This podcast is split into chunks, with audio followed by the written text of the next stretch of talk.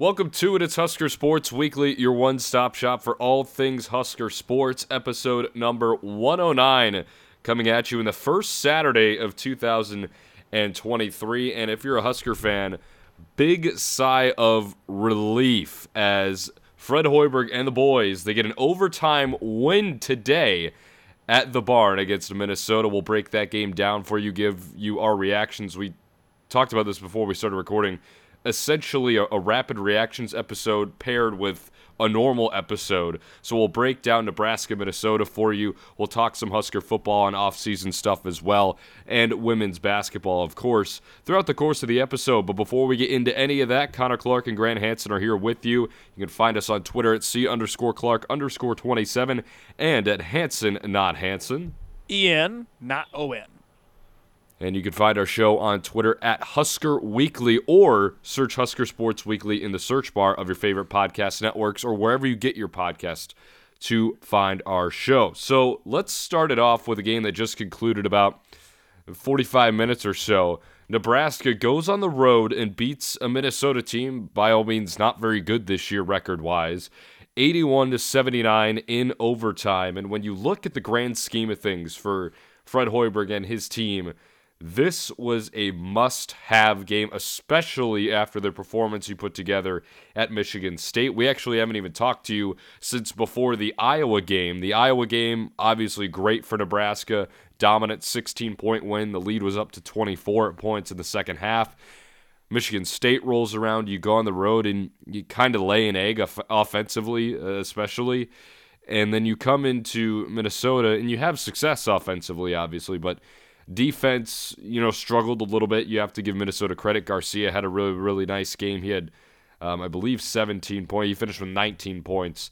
Um, but Nebraska gets a gritty road win, and nine and seven, two and three in the conference looks a lot better than eight and eight, one and four in the conference. This is a huge win. We'll get into the stats here in just a moment. But Grant, your initial reaction to this gritty road win in the Big Ten?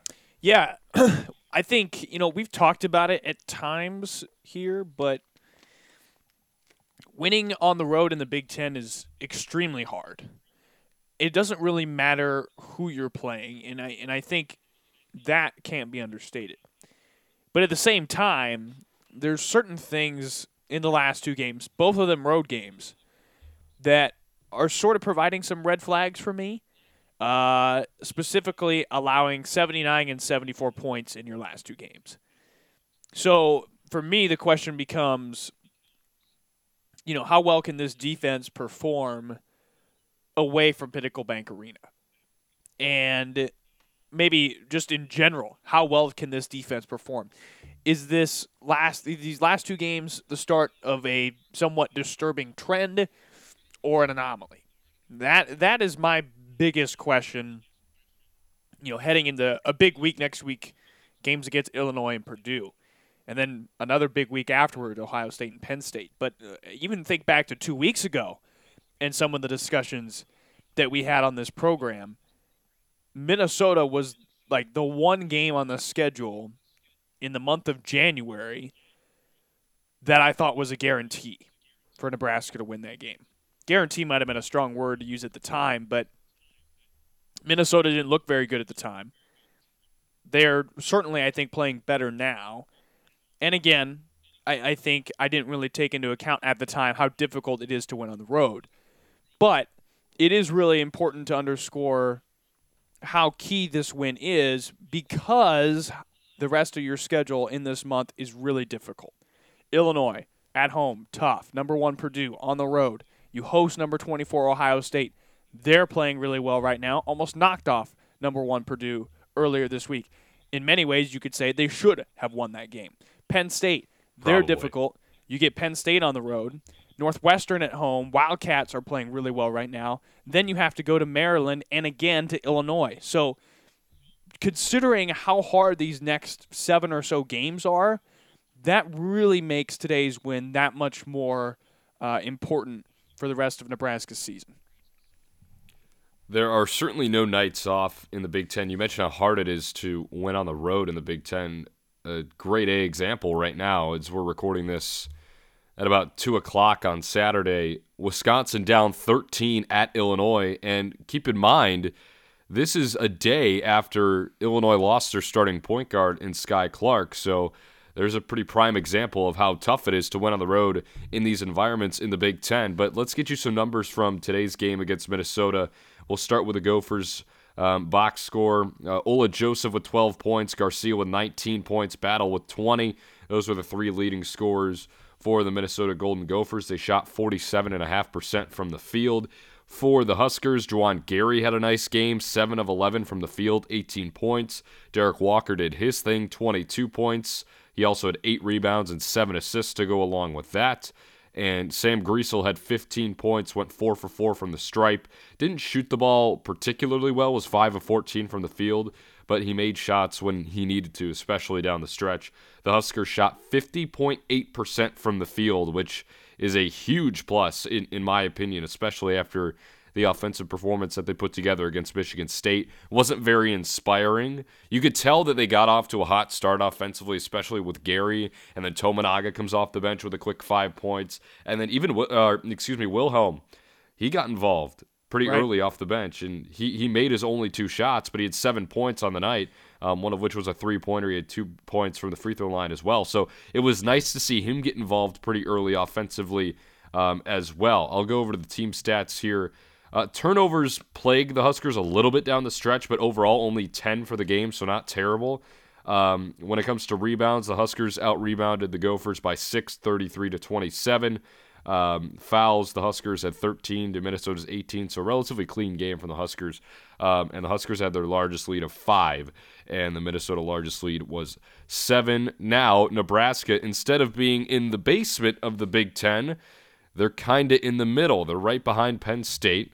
We'll go through the standings here. Wisconsin at one, Michigan at two, Purdue at three, Rutgers at four, Northwestern at five, Ohio State at six, Michigan State at seven, Penn State at eight, Nebraska at nine, Indiana ten, Maryland twelve, or excuse me, eleven, uh, Iowa twelve, Illinois thirteen, and Minnesota fourteen. So that's a big win. Again, early in the conference schedule, but one of these wins, you know, goes a long way. Again, two and three, big difference between one and four.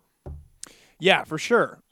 and again, because of what's coming, that's that much more important. Um, look, and, I think I want to even go back. I, I, think there's some teams in the Big Ten that are a bit overrated or overrated in some ways. I like, I think, especially AP voting for college football is very reactionary. Um, which look, I mean, inherently a poll ranking teams is reactionary, but I think college basketball is even more reactionary. Like, for example, Wisconsin at 14 feels really wrong to me, especially considering the way they played against Minnesota. You have a team like UConn climb up to number four, but, you know, they lose two games this week. Purdue was on the ropes uh, against Ohio State. They lose to Rutgers. So, in some ways, I think a lot of teams have wild and weird swings up or down the rankings on a week to week basis. And I, I think it's really hard to get a good grasp for who's better than whom throughout college basketball, at least maybe until the tourney and you get to see some seeding lines. But I, I think you get an Illinois team that you should have a good shot at, especially at home. Then you go to Purdue. I mean, that'll obviously be, be very, very difficult. You get Ohio State in town at home. That'll be a very winnable game. So I don't know. It, it, then again, like for me, like I have questions about how well Nebraska plays defensively. Like for example, like back to the rankings discussion, right? Like Michigan State's unranked right now. They're 10 and 4 on the year though. And right granted they're tied with Michigan as we speak 14 to 14 on Saturday afternoon, but they've won 5 in a row now. And you know, total they've won 7 of their last 9. That lost to Northwestern sucks, but this is a team that lost tight to Alabama, that beat Villanova and Kentucky, and those teams have fallen off too. But they're right there with Gonzaga. Gonzaga's a good program, so like I, I wrestle with, you know, as it comes to Nebraska's defensive performance against the Spartans. Is Nebraska's defense slipping a little, or is Michigan State just that good of a team? 31 made baskets, 24 assists. That's a pretty good night. 8 of 25 from three point range you shoot that many shots, you're probably going to be somewhere in that, you know, that range of, you know, six to 12 makes. Okay, maybe that's not an anomaly. Nebraska shot two for 16 from three in the same game. Okay, I get that. But again, it's just, it's tough for me to decide, okay, is Nebraska's defense eh, hitting a low spot right now? Or is Michigan State, did they just shoot that well earlier this week? And, and then the same is true for Minnesota, who shot decently well today as well. Nebraska gets the victory there, but again, like 75 and 79 points, that's that's not uh, a, a good trend in my mind. Well, I think Michigan State is finally starting to, you know, find their stride, especially when you you have Tom Izzo as your head coach. You know, in the back of your mind, eventually they're going to get there, right? And you have to have that faith in a Hall of Fame coach like Tom Izzo. And I talked to a bunch of people who either went to Michigan State or follow Michigan State very closely, and they said that was probably their best offensive por- performance of the year. And I, you know, Walker had a really nice game for them, and and they did shoot the ball extremely well. Um, Minnesota shot the ball well today, but you know it, it was clearly preventable. Give them credit; they ran some good stuff, especially in that first half. They got a lot of open looks from three, but now you go to today in Michigan State, there's 314 left to go in the first half right now, and Michigan State is 19 points. So it's I think it was a, a mixture of them starting to find their stride and they're just, you know, streaky a little bit. And I feel like a lot of teams like that are because you mentioned it earlier too. It's hard to properly rate, and a lot of ratings of teams are very reactionary, and I agree with that because you know right now I thought Wisconsin was playing pretty well, and they're kind of getting it, getting it handed to them by Illinois right now. So right stuff like that. Indiana just lost to Iowa on the road. Now Indiana is a little banged up. I'll give them that, but that's another team. Purdue, you mentioned on the ropes at uh, Ohio State. Ohio State's a really good team, but Purdue they just lost, and now they're on the ropes as the number one team in the country. Odds are they don't stay there next week. So college basketball's been so inconsistent I feel like this year. And a part of that is injuries and a part of that is just poor performance. And it's hard to, you know, gauge which way is a team going to go. And I think Illinois, honestly, for me is a team like that. They're 9 and 5. They're 0 and 3 in the Big 10. And that's a team preseason I thought might win the conference. So it's just been that kind of year so far, in my opinion. And that game against Illinois for Nebraska coming up at PBA is going to be huge because not only do you finish up this little two game road trip with a win, you bring that momentum back to PBA, which is big. And oh, by the way, the Huskers are 6 and 1 at home this year. So PBA's definitely been a good home court environment for them.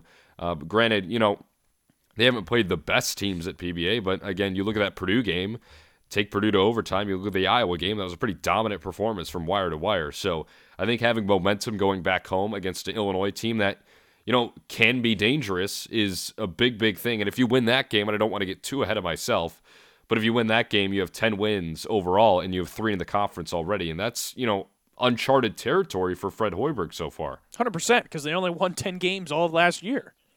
I, yeah. Like, that really, I mean, that's a whole nother level of story, I think, as you go into next week. I mean, if they can pick off Illinois, and it's a weird, it's a weird start time too, right? Like weeknight, eight o'clock. Eight o'clock.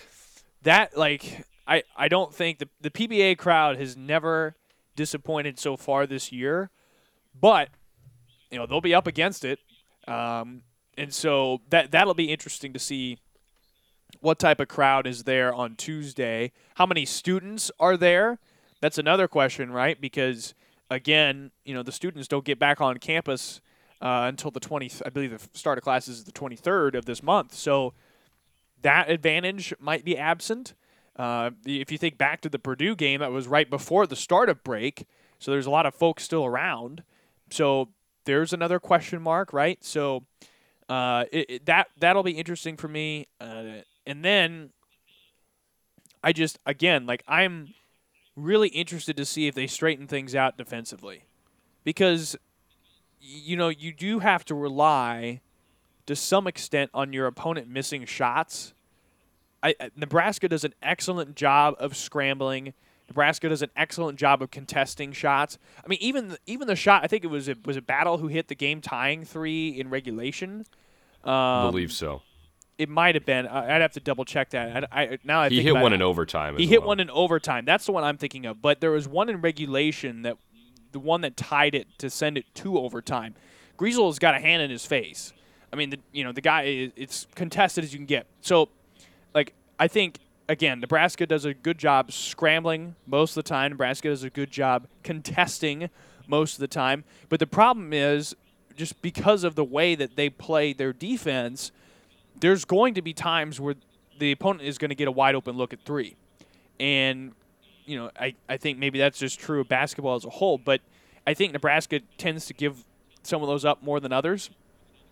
But, you know, for the most part, they've had success in that their opponents have missed most of those open threes. Like the Purdue game is a great example of that. Creighton, obviously, is a great example of that. And that's not entirely just luck. Again, like Nebraska's done stuff to inhibit those shots. But I almost wonder, and Illinois will be a good step towards answering that question, is if Nebraska's in some ways gotten lucky by what you know their opponents shot from three in the early going this year. Yeah, and that's a part of the streakiness too. You bring up Creighton and Purdue; they did not shoot the three ball very well in those games, despite having open looks. You remember the Purdue game? They Fletcher Loyer had a wide open look at the end Yeah. of regulation to win the ball game and just couldn't hit it. And I think the the past couple of games, I think Michigan State they had more open looks than say Minnesota did today. They were able to hit them, so give them credit for that. Um, but Minnesota, you mentioned Griesel was was right there at the end of regulation. They still hit the shot. Um, we saw, you know, Garcia had a couple of shots that just died on the rim, but ended up Right. falling in anyway. I mean, sometimes that's just kind of how the ball bounces in basketball, and it can be demeaning for a defense. Now, I think that you know, some switches weren't very weren't communicated very well today. I mean, you had Tominaga being switched on Garcia a couple of times in that first half, and Yeah. obviously Garcia won that battle uh, every single time just because of the height difference and everything. Uh, by the Can't way- really blame Keisei for that. Tominaga listed at six foot two seems like I I don't know if that would hold up in court. Yeah, you might be you might be sent sent away from. It's the shoes. It's the shoes. Give him a break. Oh no. Adidas does a nice job with making him look taller, apparently. but it's it felt like the rotations today at times, not all the time, but at certain times during the game were a little slow, especially in that first half because there were open looks from 3. And again, give credit to Minnesota. They were making Nebraska pay. When they got an open look, they made it.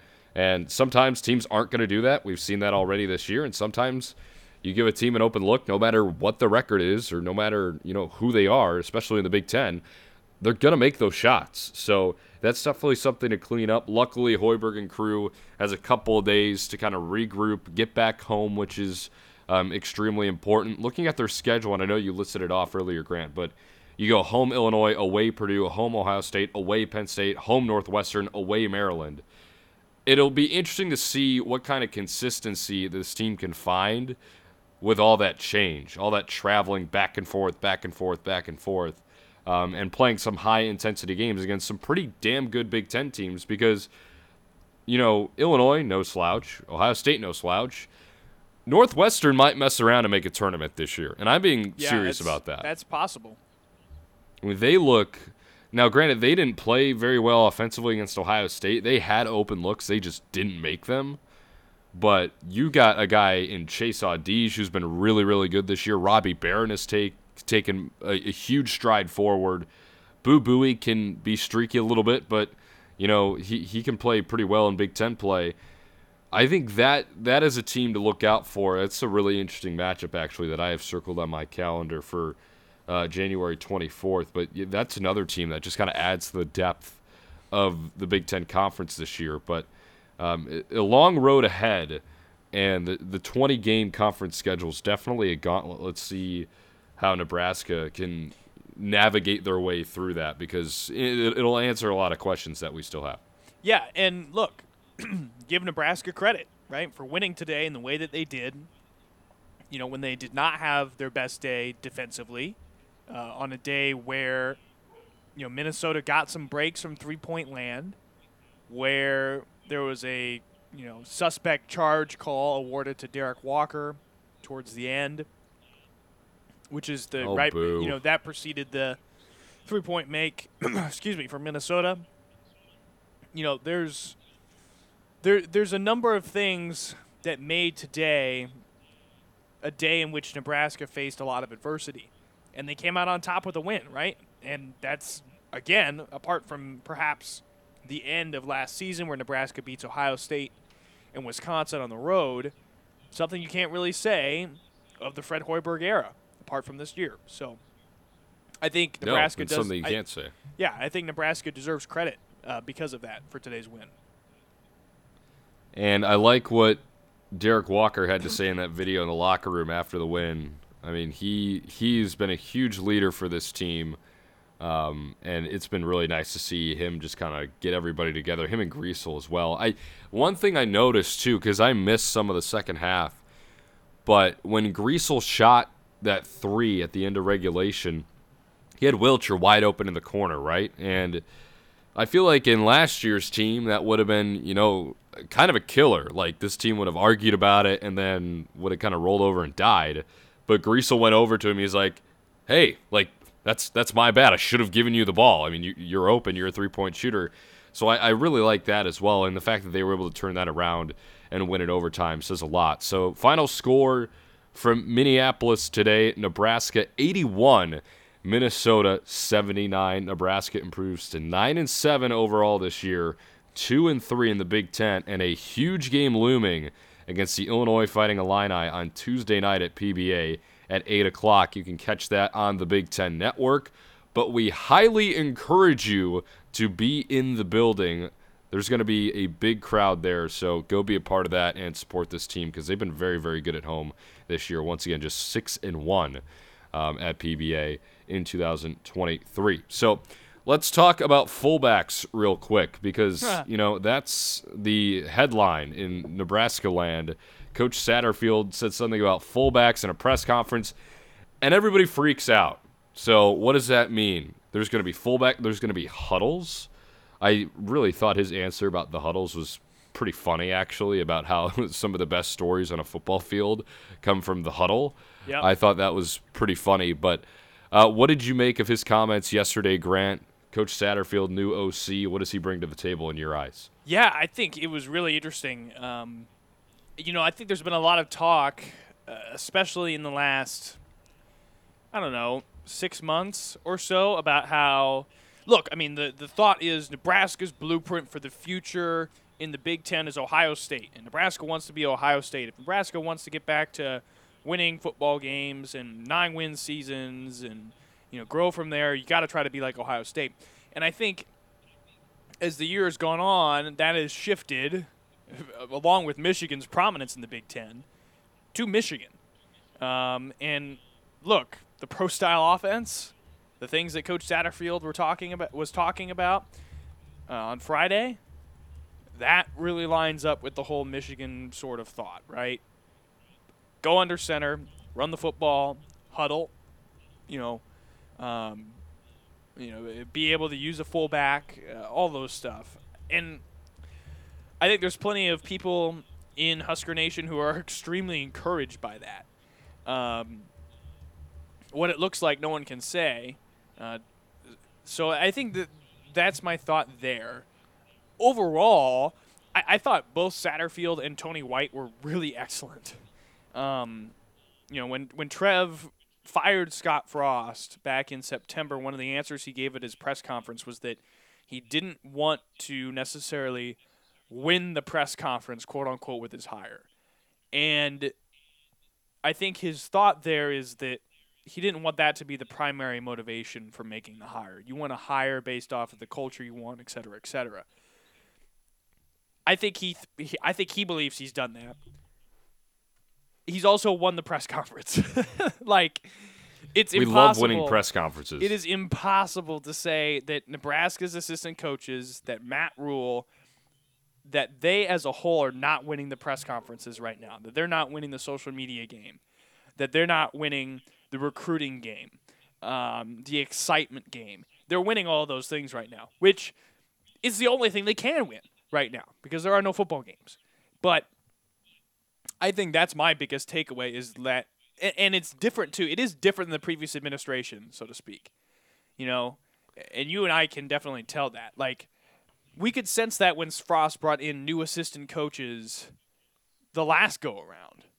Um, when Frost was fired and, and Mickey Joseph was as was at the podium. There's just a difference in how those two different groups handled press conferences, handled quotes, right? Like I think this coaching staff and I, I would say it's probably true of the previous coaching staff too. Uh, when Bill Busch, Mark Whipple are speaking, they see media opportunities um, not as necessarily a chore. They don't see it as a chore.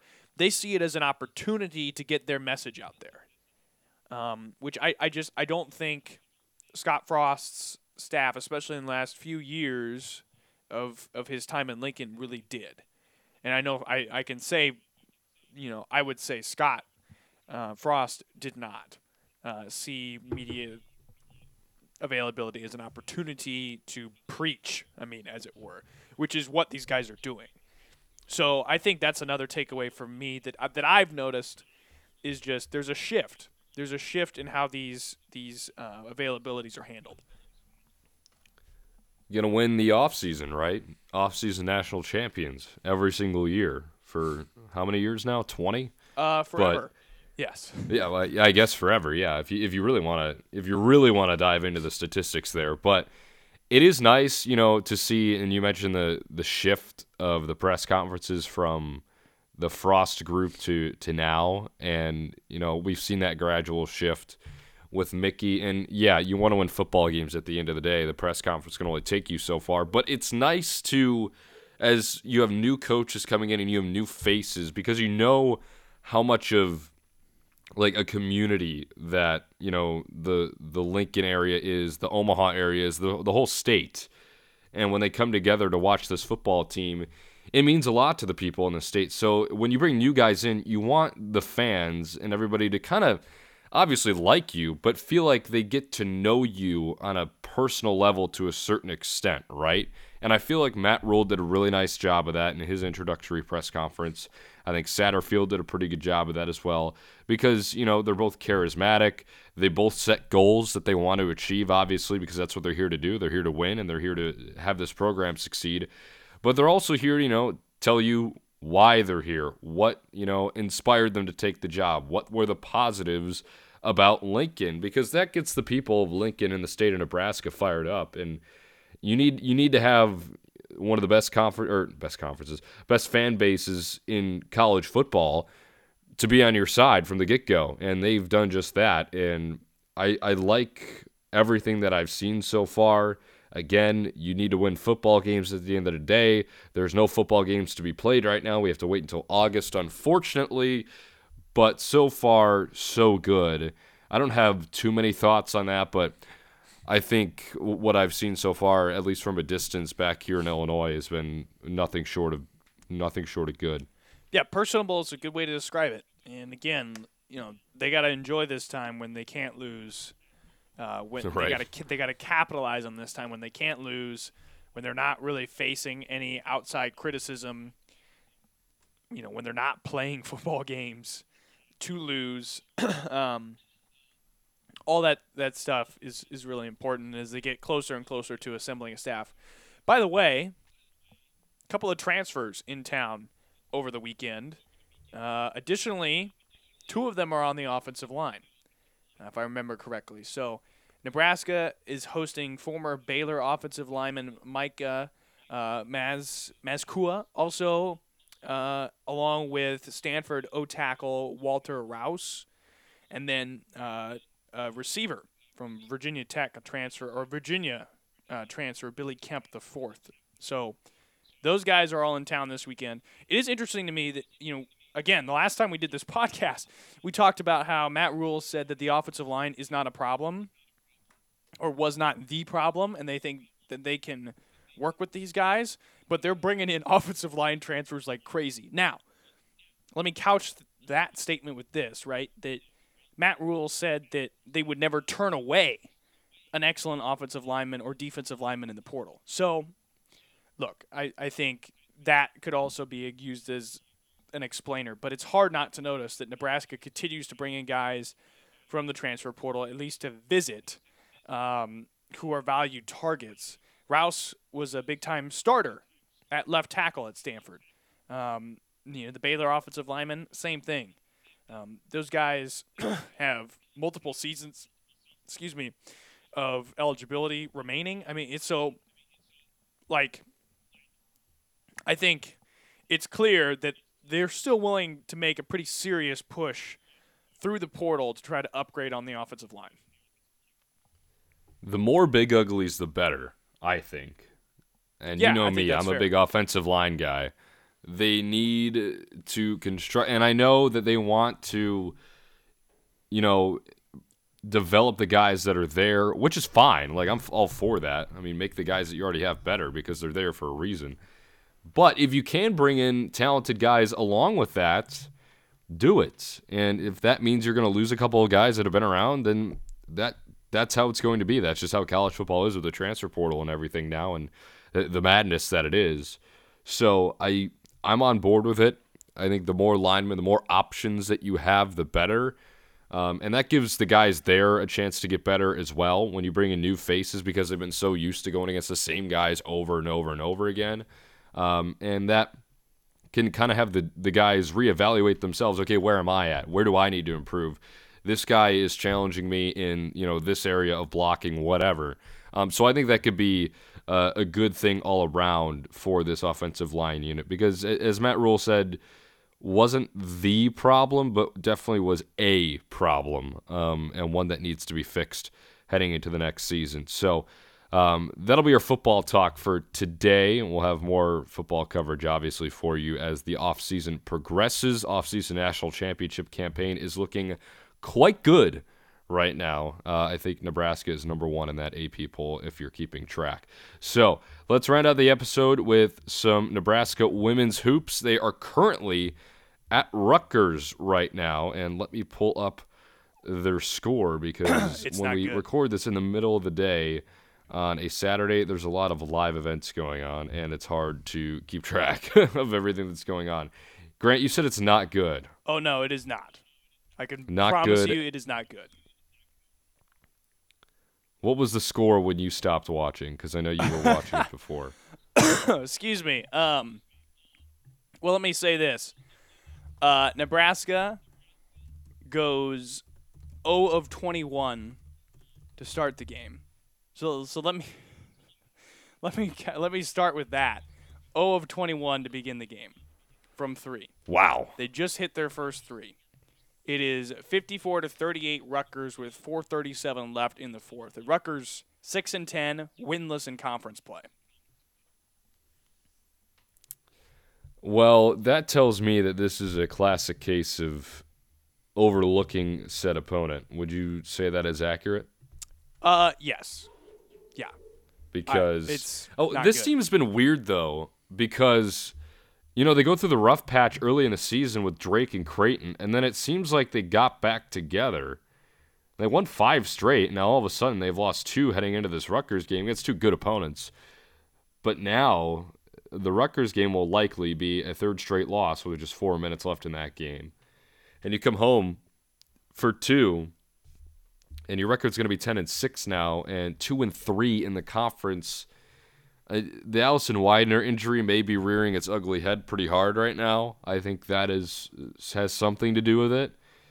But there's, you know, this group is definitely talented enough to get a game like this, especially done. But an over 21 Oh, start, yeah. as you mentioned, is No, I not mean- going. That is not a recipe for success. That sounds like our intramural team. Uh, yeah, no, it def- it definitely does sound like our intramural team, and I would say that, yeah, I mean, I, I would say that today's start and today's game offensively is about as bad as it's ever been for them. I, I mean, I don't I don't think that's unfair to say that at all. so uh, just yeah, just a really rough day offensively for this team, and again, like a lot of people were like, oh, they might be ranked They might be ranked if they can knock off Indiana and Michigan. And of course, they lose both those games, and they were competitive in both those games. There's nothing wrong with that. But I was just like, I was still a little bit like, you know what? I really don't know. I really don't know if even if they are able to win those teams, those games, that people will trust them because again, it has just been a very they've just been very inconsistent, I would say, all year long. Well, they must be listening to us because they're on a run right now, and now they're only down 11, 56 to 45. Oh, Looking boy. at the box score, Shelley's 0 for 9, so she hasn't had a good day offensively. She has six assists, but uh, Haiby with 10, uh, Krull with 11, Bourne with 9, Markowski with 5. She's just 1 of 8 from the field. As a team, the Huskers are shooting 30%, 17 of 55, 2 for 24 from 3, 8.3% for the game, and they're just 56% from the line as well. Rutgers, they're not shooting the ball particularly well either. 36.8% from the field, 33% from 3.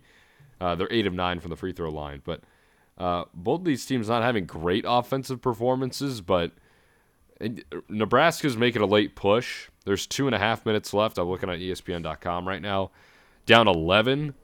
Uh, I don't know if that will happen. It seems like a tall order just considering what the offense has produced today. Uh, we will see. But let's just assume that they lose this game. They have Penn State, Ohio State both at home. Then they go to Purdue. And then they have Maryland at home on January 22nd. That's a big game, and it's a, a team that Nebraska beat earlier this year, but it's a team that Nebraska's had a lot of trouble with. And just like on the men's side, the Big Ten on the women's side does not get any easier as the schedule progresses. And, you know, this team starts to string together a couple of losses here, which they have. You know, you start to worry about their standing in March, too, because Right. this is a team that should be in March. Right. No, I agree. And right now, as I'm, I'm flipping over right now to the ESPN bracketology for Nebraska, just to see where they're at. I'm guessing they're on the seven line. They're on the eight line right now. Um, today's loss will probably drop them further. Uh, but yeah, I mean, just you can't give up a game like this against a team that is not good. like, and and that seems harsh towards Rutgers, but six and 10, 0 and four in conference, and just a totally It's not getting it done. offensive. I mean, just a total offensive disaster. I mean, five points in the first quarter. So, yeah, it was just a bad day. Bad day for Amy Williams' squad. Honestly, if you start over 21, because quarters are 10 minutes, Mm-hmm. you start over 21 and you still end up with five points at the end of those 10 minutes. And by the way, they were down five Well, after th- that so they first start quarter over. as well. I mean, they don't make their first. Three, they didn't make their first three until the fourth quarter. and I believe they hit two in a row. Right. But Wow. after, yeah, like just a a subpar. And you said it. I mean, it's not. It's no disrespect to Rutgers, but you can't drop a game against a, a not very good opponent. And Right. you know, when you have ten losses already in the year, and just six wins to complement that, that's a game that you know you you should win, and you should win by probably a lot. And so, and again, this team has dealt with injuries, but there's no reason the the roster is more than talented enough to, you know, be a competitive Big Ten team in my opinion, down the stretch as well. And you said they're an eight seed right now. We'll see how much that changes as the coming weeks progress, but um, it'll be you know it might get a little shaky down the stretch for this team if. The Big Ten gives them a lot of fits when it comes to bracketology in March. We're gonna have to keep our eyes out on them because usually at, at least since we've been in college, they've been like, oh yeah, they're they're gonna play in March, or oh yeah, Right. they're gonna have a shot. I mean, they they barely missed it our freshman year, um, and then they they made it last year. So, um, I mean, they've been a fun team to watch throughout our college career. Um, but obviously, playing the Big Ten comes with its ups and downs as well. But before we wrap up episode 109, Grants, any closing thoughts? Happy New Year, everybody, by Right. the way. Happy 2023. Um, first episode of the year as well. But any closing thoughts before we get out of here? Yeah, I mean, I had this thought, I dropped this in our our group chat, uh, our friends group chat. But uh, is this the best sports month of the year? I like I we've talked on this show before, and I've said it's November, and I I think I still stand by that. But today's slate, with the addition of an extra week to the NFL uh, regular season, um, the NFL playoffs coming up for the rest of the month. College basketball is really getting to the time where it starts to become very interesting for both men's and women's teams.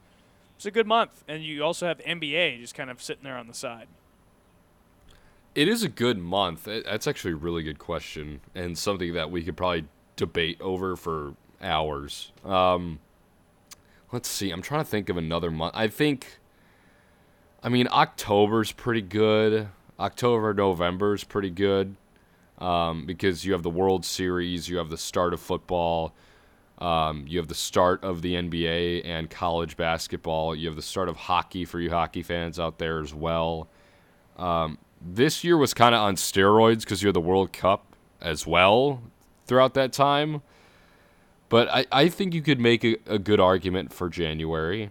And the NFL playoffs, I think, has a lot to do with that, especially because – like the, the amount of games that have significant meaning this week is you know pretty large, especially that Packer Lions game. And as somebody yes. who's a fan of the team in the NFC North, I mean, I'm gonna have my eyes on that game because I'm just I'm, I'm, interested. Who's gonna win that? Right. Um. So yeah, this is definitely a a, a good sports. De- definitely top three. It makes the podium. And, and then I'll, I'll leave it at that for now. And then you've got to you've got to you know root for Baker to beat the Seahawks earlier uh, tomorrow afternoon for that game to matter on Sunday night. That is true. That is true. So, I mean, I, I hope that the Lions Packers game is competitive. Obviously, I like no matter who wins that game, I can't really win because I don't like either of them, especially the Packers. So I guess I'll root for the Lions. But um, your Giants are in the playoffs. Yes. Congrats yes. on that. Big, big who they 49ers. Got this week? We're big 49ers fans. Uh, if the 49ers beat the Cardinals with good old David Blow, I mean Blau, uh, in their quarterback, uh, if if the 49ers are able to beat the Cardinals, then the Giants will get a rematch with the Vikings.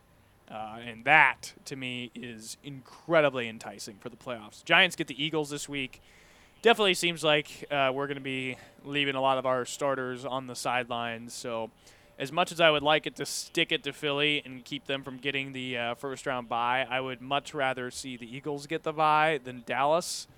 So uh, I, I, will. Uh, I I will. Uh, I'm gonna guess they'll lose tomorrow, uh, probably handily, because I, I don't think Daniel Jones or Saquon are gonna play tomorrow. So, and then after that, I mean, you know, that offense is totally reliant on those two because, because like Richie James. It's like Richie James, Isaiah Hodgins, Gary Brightwell is the backup running back. I mean, it's it gets really scarce really suddenly. The Giants just activated Davis Webb today from the practice squad, so Ty, uh, Ty, Tyrod Taylor, Tyrod Taylor is going to get the start, I'm guessing, and we'll go from there. Who is the receiver that needs like a million catches this week for the bonus? Oh yeah, Kenny Kenny Golladay. Yeah, Kenny That's needs, who it is. Kenny needs 76 catches to get a like $750,000 bonus. 76 catches in today's game. And I, and I was joking like he's actually going to play. Like he's going to get some serious minutes, I'm guessing. Uh, highest paid receiver in the NFL and he does jack for the Giants on a week to week basis. Well, hey, he's playing postseason football. I guess that's all you can ask for. I'll root for a Giants Vikings rematch, and I think you'll get it unless the, yes. the Purdue legend David Blau comes through. Right, or but, or on the other side, uh, who's starting for the Bears? Is it Siemian? Nathan Peterman. Oh, that's right. Okay, so the Bears play the Vikings. It, so, you know, the Giants will play the Vikings with the Vikings loss to the Bears, which I don't think will happen, or no, uh, it will uh, not. The 49ers win over Arizona. And and look, like I think the Giants. You, think back to that game, not to go full Giants here talk, but we're going to for a little bit. But you think back to that game against Minnesota, where you know Saquon Saquon uh, Barkley scores on a 20-yard touchdown run on fourth and two, and that's one of Daniel Jones's best games of the year. And the team had three turnovers in that game. There was a muffed, uh, there was a muffed, or no, there was a blocked punt that led to a field goal, and then Jones had one interception, and then there was a fumble by the rookie tight end Bellinger. So, you know, The Giants turned it over three times in that game and only lost by three. And their defense had Kirk Cousins and Fitz. And then, man, like, I that probably ends up being the noon Sunday game next week. But I would, man, if that game was a night game, that like that is also advantage Giants. I feel like just because Cousins is just terrible in prime time, he's awful. It's been such a Vikings way to like if you flip all their one score wins, they're one in fifteen, I believe. Yes. So that's just like such a Kirk Cousins way of of winning in the NFL, which has been remarkable to see. But they will not lose to the Bears. The Niners, I believe, are playing everybody: Mitchell, Deebo, right, and cause, McCaffrey. because they need to lock up the two. They want the two, Right. so they would um, they would get either Green Bay or Detroit or Seattle. Well, those are all definitely favorable matchups for the king himself, Brock Purdy. I'm excited to watch that guy play uh, in in the playoffs. He's been he's Bosa, been phenomenal. How about Nick? Bo- Yes. or Nick Bosa, right? Yeah, Nick Bosa. Yes. He is like talk about a guy who is, you know, Myles Garrett gets a lot of press. Um, you know, I, I would say Bosa just for some reason, you know, he does not get the recognition he deserves. As I, I think nationally as the NFL's best pass rusher. Yeah, he is he is phenomenal. Uh, both of the Boses are phenomenal, but Nick especially too. He's caused nightmares for everybody out in the NFC West, and he'll be fun to watch in, in the playoffs as well. So enjoy the weekend of the NFL. Enjoy the weekend of college basketball. Oh, and one more thing, Grant. Who's winning on Monday night? Georgia or TCU? oh, man, uh, I'm gonna go with TCU. That's what my heart says. I like. Wow. Georgia's, Georgia's defense is good, but Ohio State picked that thing apart. And like, say what you want about the Horned Frogs, but their three-three-five defense is really impressive. Uh, Georgia's going to get some time to game plan for it, sure, but look, like TCU right now has a lot of momentum, and I I don't think Georgia's defense is as good as everyone thinks they are. I mean, Jalen Carter felt like a non-factor at, at serious points in that Ohio State game. So I, I'm going to go with TCU. I would love to join you, but I'm gonna have to go Georgia. But I'll probably be rooting for TCU to be honest, because that that Michigan game that they played was so much fun to watch. Both of those, Uh, especially, Oh yeah. oh yeah, uh, phenomenal, phenomenal college football playoff games, and uh, we expect the same from the national championship. TCU Georgia for all the marbles on Monday. Um, that's on ESPN or ABC, one of the two. Um, so watch that as well. So enjoy a full weekend of sports. Uh, Huskers win big, not score wise, but meaning wise in Minnesota, 81 to 79 in overtime. They get win number nine on the year, conference win number two.